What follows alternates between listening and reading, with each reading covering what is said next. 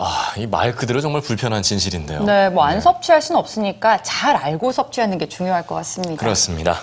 자, 이번엔 좀 다른 얘기인데요. 오늘 오전 지하철 4호선이 탈선하면서 지하철 운행이 약 5시간 정도 중단됐었죠. 이 사고로 정말 많은 분들이 불편을 겪으셨을 텐데요. 네, 그만큼 지하철은 이제 우리의 삶에서 때려야 뗄 수 없는 중요한 부분을 차지하는데요. 항상 시민의 발이 돼주는 지하철. 그 최초의 시작은 언제였을까요? 오늘 프롬에서 만나봅니다.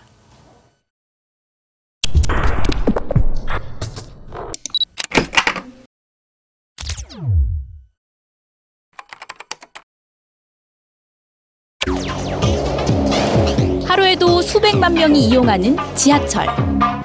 지난 한 해만 해도 중국은 약 32억 명, 뉴욕은 16억 명, 우리나라는 무려 25억 명이 이용했다고 하니 지하철은 현대인의 삶에서 빼놓을 수 없는 수단이라고 할 수 있는데요. 하지만 처음부터 지하철이 우리들 삶 속에 존재했던 것은 아닙니다. 170여 년 전만 해도 지하로 다닌다는 것은 말도 안 되는 소리였죠. 중세 시대에 이미 대도시로 발달한 런던은 도로는 좁은 데다 급증하는 교통량 때문에 그야말로 교통지옥이었습니다. 런던시의 변호사였던 찰스 피어스는 이러한 교통 혼잡 현상을 해결하기 위해 고민하다 문득 정원에서 땅을 파고 들어가는 두더지를 보게 되는데요.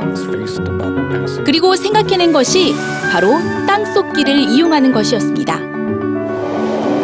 지하철도의 가능성을 확신한 그는 1845년 의회에 지하철 건설을 건의하는데요. 산 사람이 땅 속으로 들어가는 것은 미친 짓이라며 그는 의원들로부터 오히려 조롱을 받게 됩니다. 그의 주장은 이후 10년 가까이나 무시당했지만 그의 끈질긴 설득으로 1855년 런던 시의회는 마침내 지하철도 메트로폴리탄의 건설을 승인하는데요. 안타깝게도 찰스 피어슨이 죽은 지 고작 4개월 후인 1863년 1월에야 세계 최초의 지하철이 탄생하게 됩니다. 당시 개통된 지하철은 증기기관차였기 때문에 승객들은 석탄 냄새로 불편을 겪었고 지하철을 한 번 타고 나면 온몸이 새까맣게 변하기도 했지만 하루에 2만 6천여 명이 이용할 정도로 인기가 좋았다고 합니다.